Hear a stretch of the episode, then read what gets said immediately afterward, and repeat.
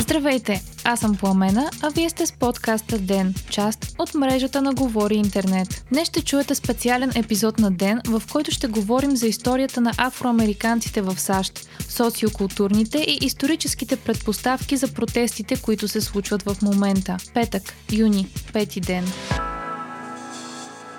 Документираната история на чернокожите в САЩ започва през 1619 година, когато първите роби са доведени до бреговете на Вирджиния на холандски кораб. Те са отвлечени от Африка от португалците и са продадени на английските заселници в САЩ. В началото са били така наречените трудови слуги и след няколко години работа англичаните са ги освобождавали. Тази практика на договорно робство обаче била изместена от расово базирано робство, което бързо се е разпространило в територията на днешните щати. Директният внос на роби от Африка е продължил до 1808 година, когато новосформираните Съединени Американски щати са забранили на гражданите си да участват в международната търговия с роби. Въпреки забраната, им има доказателства, че малки групи хора са били внасени в САЩ до 1859 година. Въпреки, че няма точни данни, според историците между 6 и 7 милиона поробени хора са внесени в Америка само през 18 век, пише History.com.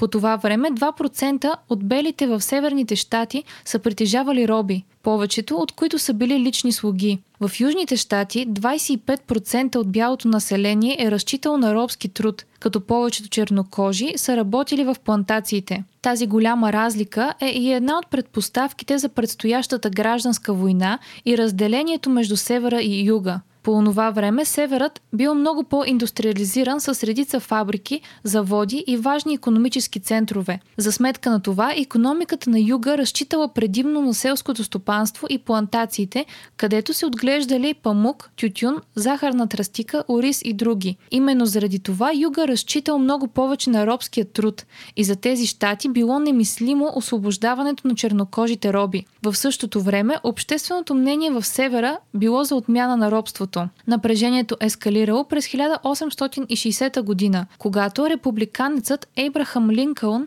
който поддържа забраната на робството във всички територии на САЩ, печели президентските избори. Южните щати виждат това като нарушаване на конституционните им права да притежават роби и като първата стъпка към прекратяването на робството. Така избухва гражданската война в САЩ през 1861 година. На страна на юга застават 11 щата, които обявяват независимост и се превръщат в конфедерацията. Те се борят срещу в пъти по-богатите, големи и населени 23 щата на севера, наречени Съюза. Войната свършва през 1865 година и до ден днешен остава най-кръвопролитната война в историята на САЩ. Умират 750 хиляди души и стотици хиляди са ранени. След 4 години конфедерацията е принудена да капитулира с победа за северните щати и сериозни економически щети за южните щати. По време на войната Линкълн е убит от симпатизант на юга. В началото на същата година е приета и 13-та поправка в Конституцията на САЩ, с която се прекратяват робството и насилствения труд. Три години по-късно с 14-та поправка на афроамериканците е дадено гражданство а с 15-та от 1870 година на чернокожите мъже в САЩ им е разрешено да гласуват. Въпреки тези промени, системния и индивидуален расизъм в САЩ продължава да е жив десетилетия наред. Пример за това е възникването на расистката организация Klux Klan или KKK, която използва насилие, тероризъм и линчуване срещу тъмнокожите и белите, които подкрепят прекратяването на робството и борбата на афроамериканците за свобода и човешки права. Членовете на KKK вярват в превъзходството на белите хора над останалите раси, а членовете носят островърхи бели качулки и бели мантии, за да прикриват самоличността си. Следващия период от историята на афроамериканците в САЩ често е наричан разделени, но равни и отразява продължаващата сегрегация. В Южните щати са прияти закони, изискващи отделни училища за афроамериканците и за белите, а след 1900 година тъмнокожите е трябвало да бъдат разделени от белите във влаковете, хотелите, театрите, ресторантите, браснарниците и по много други места. Направени са различни входове за черни и бели, отделни туалетни, чешми, места в градски градския транспорт. И въпреки, че Конституцията е давала равни права на всички, чернокожите и белите американци не са имали равни условия за живот или достъп до образование. В средата на 20 век бавно започват да бъдат променени тези практики. През 1955 година тъмнокожа жена на име Роза Паркс е арестувана, защото е отказала да отстъпи мястото си в автобуса на бял мъж. Четири дни след ареста на Паркс, активистка организация, водена от млад пастор на име Мартин Лутер Кинг, обявява бойкот на общинската автобусна компания. Бойкотът има огромен ефект и води до решение на Върховния съд в САЩ от следващата година, според което сегрегацията в автобусите нарушава 14-та поправка. Роза Паркс става известна като майката на движението за граждански права. Мартин Лутер Кинг обаче става най-голямата емблема на американското движение за граждански права. Методите, които използва, са ненасилствени протести и гражданско неподчинение и са вдъхновени от християнството и ненасилствения активизъм на Махатма Ганди Ганди. През 1963 година Кинг изнася известната си реч «Имам една мечта», в която казва Мечтая един ден четирите ми малки деца да живеят в нация, която няма да ги съди по цвета на кожата им, а според техния характер. През 1964 година печели Нобеловата награда за мир за борбата си срещу расовото неравенство чрез ненасилствена съпротива. Същата година е прият и закона за гражданските права, който забранява дискриминацията на база раса, цвят на кожата, религия, пол или национална принадлежност в училищата, работните места и общественото настаняване. Въпреки това, сегрегацията и расизма дълбоко са променили американското общество. До 1967 година в САЩ има действащи закони, които забраняват сключването на брак между афроамериканци и бели, а сегрегацията е силно изразена в образователната и жилищната система. Расизмът е особено виден в градоустройствената система на щатите, където тъмнокожото население е разделено от бялото в различни квартали, които често нямат директна връзка с кварталите, в които живеят бели. Тази практика се подсилва от това, че банките доказано отпускат по-низки кредити на тъмнокожи семейства, съпоставено с бели такива, които имат същия доход. Съответно, те не могат да си позволят жилища в по-елитни квартали. Изследване на Дан Имерглък от 2003 година показва, че същото въжи и за бизнеси, собственост на чернокожи, на които се отпускат по-малко и по-низки заеми. Сегрегацията е силно видима и в образователната система.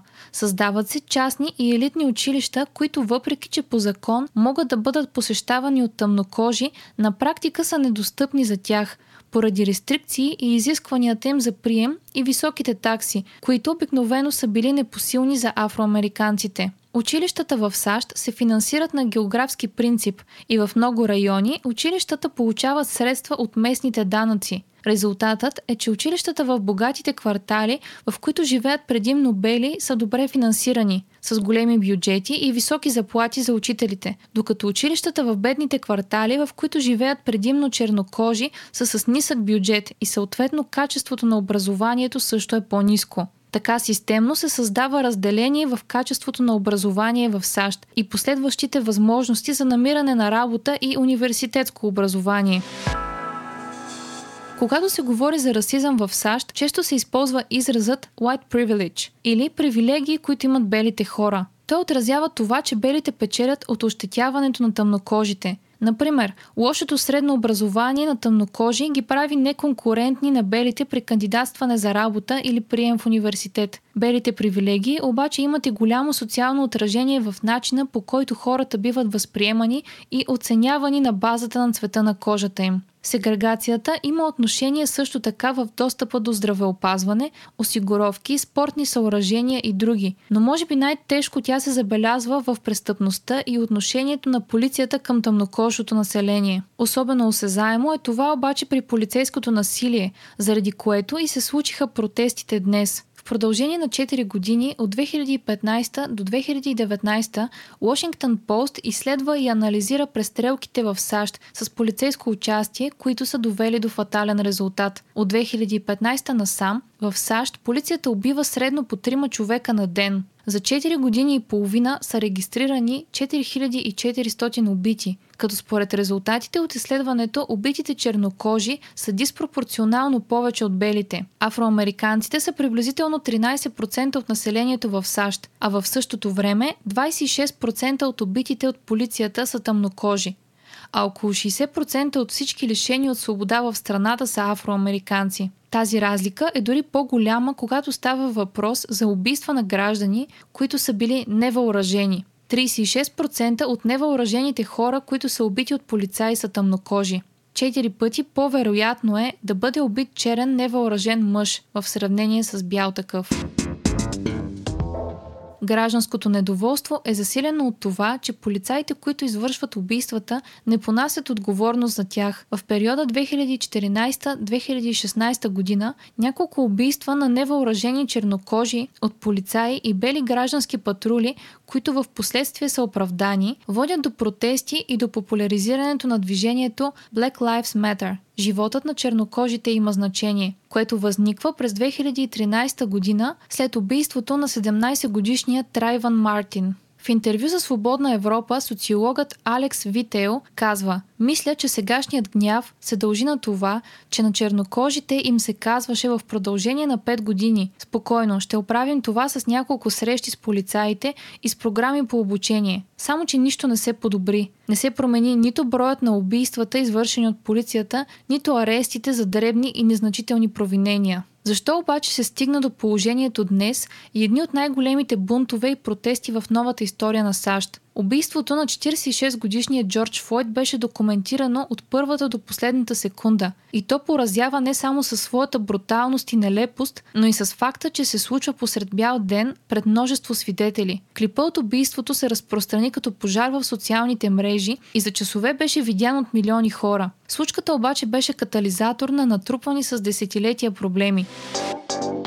Друг фактор, влияещ на особената сила на настоящите протести срещу расизма и полицейското насилие в САЩ, несъмнено е коронавирусът и това, че чернокожите в щатите са по-засегнати, като повечето жертви на COVID-19 са от афроамерикански происход, допълва Свободна Европа. Поради някаква причина смъртността при чернокожите е в пъти по-висока, но не на последно място, тъй като те обикновено работят по-низко квалифицирани работи. Техните общности пострадаха жестоко от економическите последици и рекордно високата безработица в САЩ. Оказа се, че самият Джордж Флойд не само е бил загубил работата си заради коронавируса, но е бил болен от него. Всичко това се отежнява от факта, че президентът Доналд Тръмп и неговата администрация са критикувани, че неглижират проблема на чернокожата общност и са спрели много проекти от мандатите на Обама. Самият Тръмп реагира изключително остро и твърдо на случващото се. При всички случаи, проблемът с дискриминацията и расизма в САЩ съществува от столетия и макар положението на чернокожите да е по-добро в сравнение с миналите векове, в обществото все още има големи проблеми. Искрата е запалена и само бъдещето ще покаже дали новите движения ще доведат до трайни промени.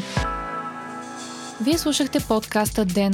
Ден е част от мрежата на Говори Интернет. Епизода подготви Пламена Крумова. Главен редактор на Ден е Димитър Панайотов. Аудиомонтажът направи Антон Велев. Ако искате да не изпускате епизод на Ден, не забравяйте да се абонирате в Spotify, Google Podcast или да ни оцените в Apple iTunes.